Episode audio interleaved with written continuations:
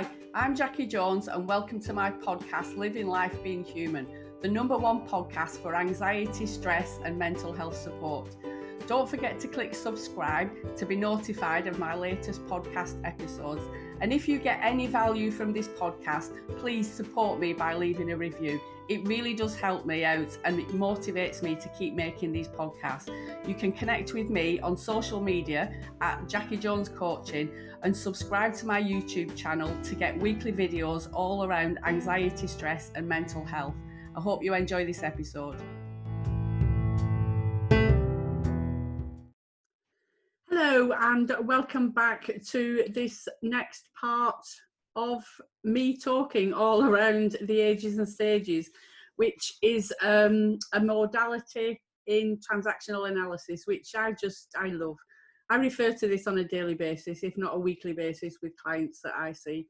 Um, parents, teachers, generally i refer to this with myself because i can look at myself in each one of these stages and where i am dependent on what's going on for me. And at the moment i think we all need to face it that there's there's an awful lot going on for all of us at the moment in the middle of this pandemic. Um at the recording of this we're on the 19th of november in the uk well it's the 19th of november anyway.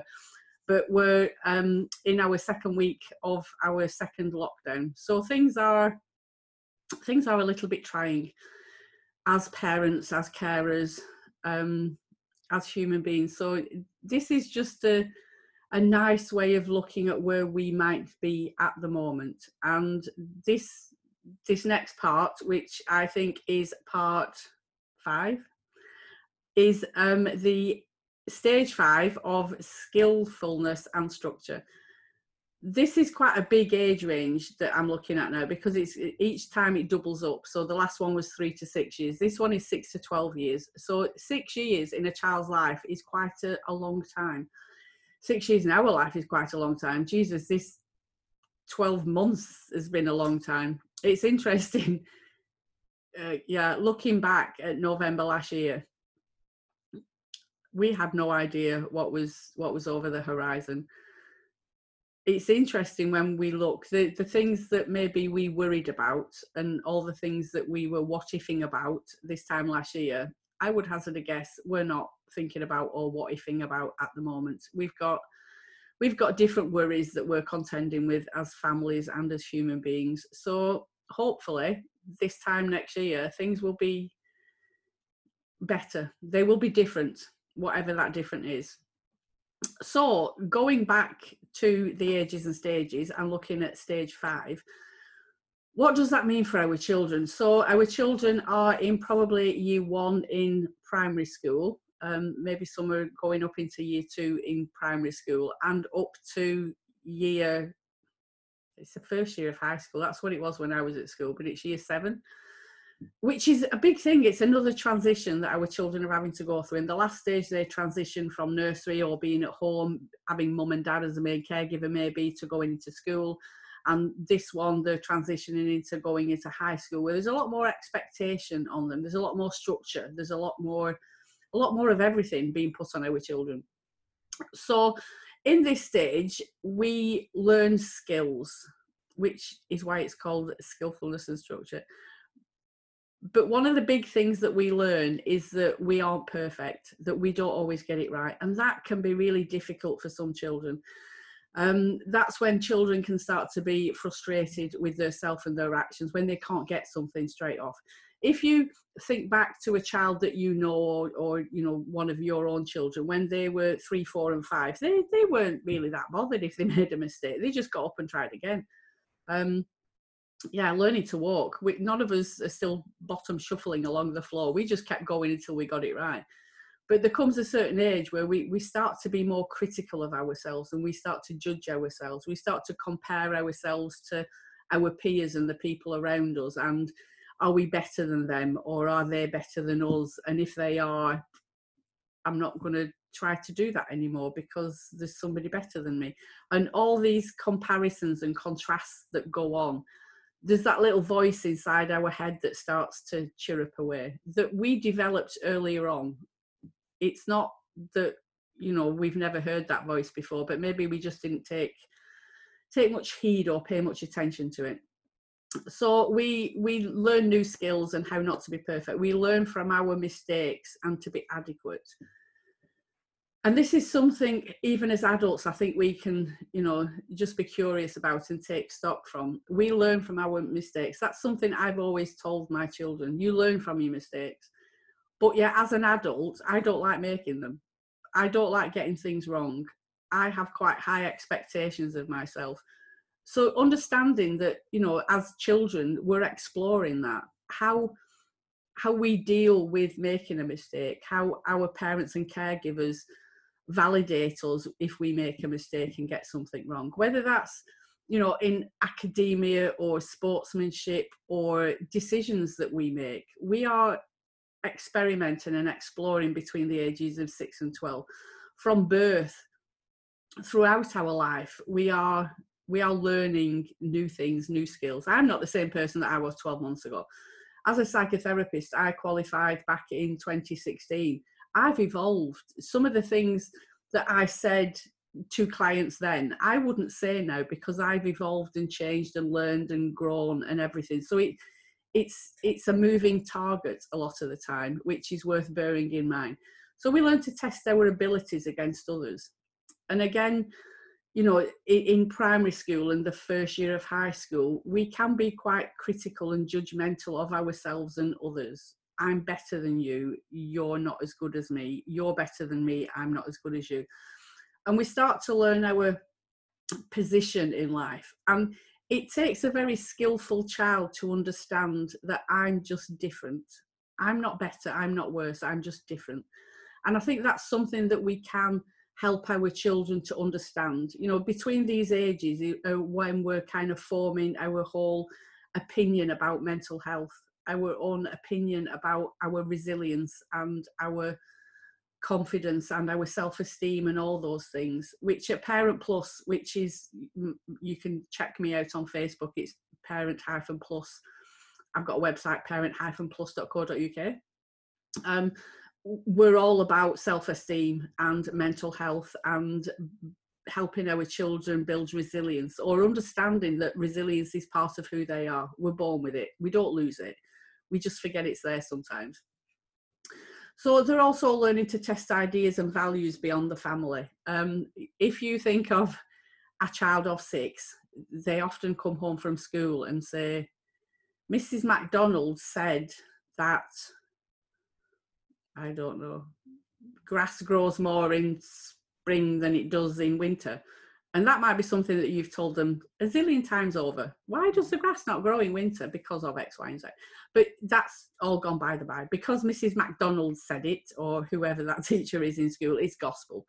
So they're starting to look for answers outside of their close environment. This is where peer pressure can become quite a, a force to be dealt with. Um, you know, particularly if you're looking at the children that have just moved into high school, they're starting to find their niche. They're starting to find whether they're part of the sporty crew or the geeky crew or the popular crew. They're, they're finding their own way where they belong and where they want to be. And they will explore that.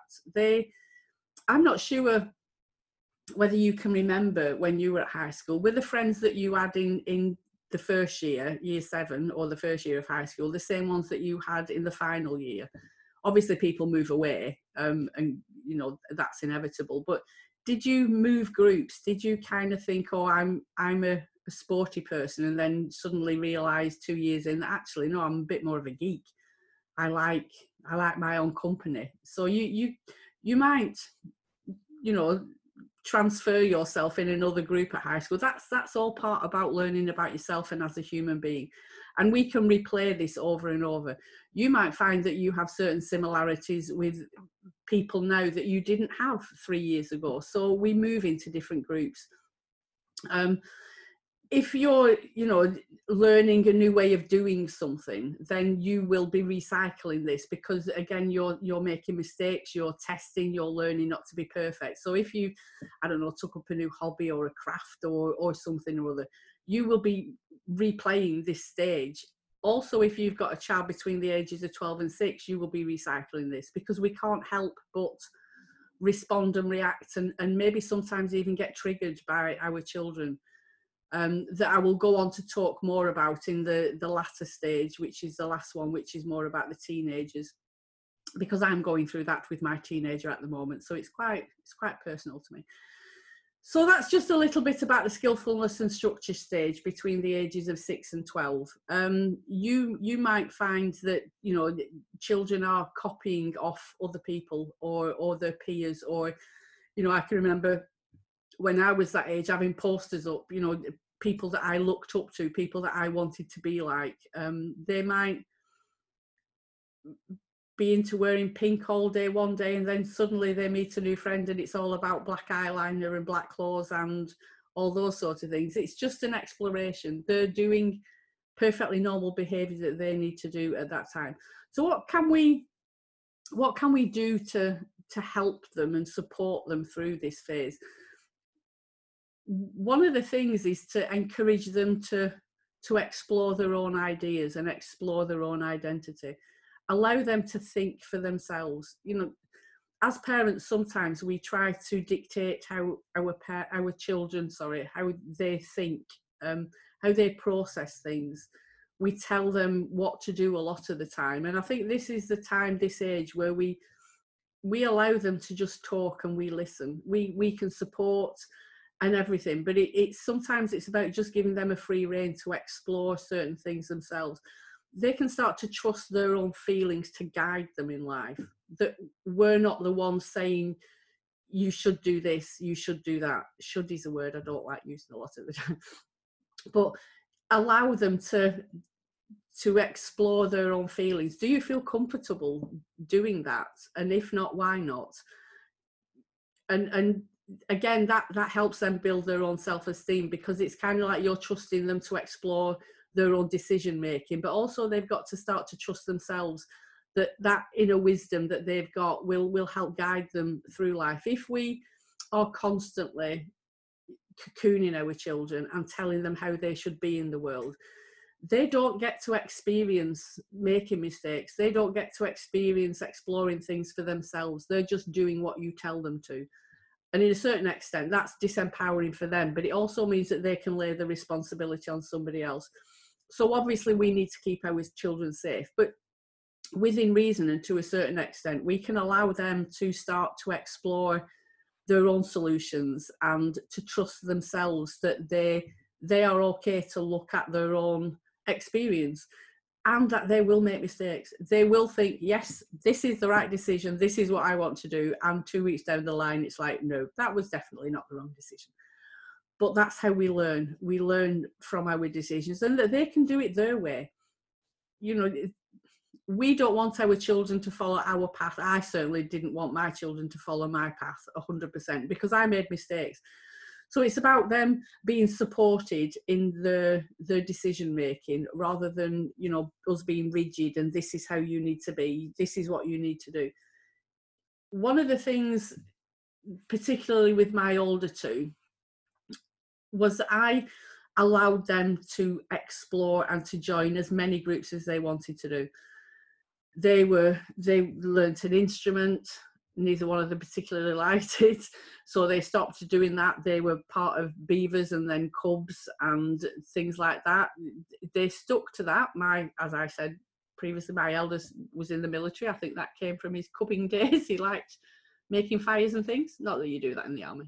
Um, my daughter got into horses. She had a pony and she used to ride. She still loves them now but I allowed them to to pick and to choose different things that they wanted to try, just to experience. I wasn't one of those parents that said once you join that group, you've got to stay there until the bitter end. They were allowed to have taster sessions and just see see what they liked. My daughter's quite academic; she likes reading. She does lots of those things. Um, she wasn't necessarily very sporty. She wasn't adverse to it, but that wasn't something that she particularly wanted to do. So it's about letting them explore what it is that they like doing and yeah, not directing them one way or another.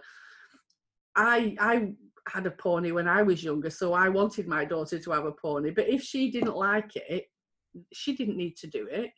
So it's not about getting them to invest and enjoy in what you want to do. It's about allowing them to experience new things and see see what it is that they like and what they don't like and be okay with that and expressing that.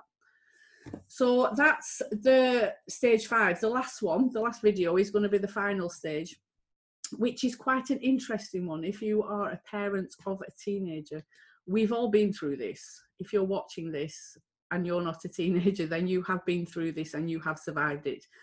But it can be quite a, a roller coaster ride for them and for us as participants to it. So I will talk about that in the last video.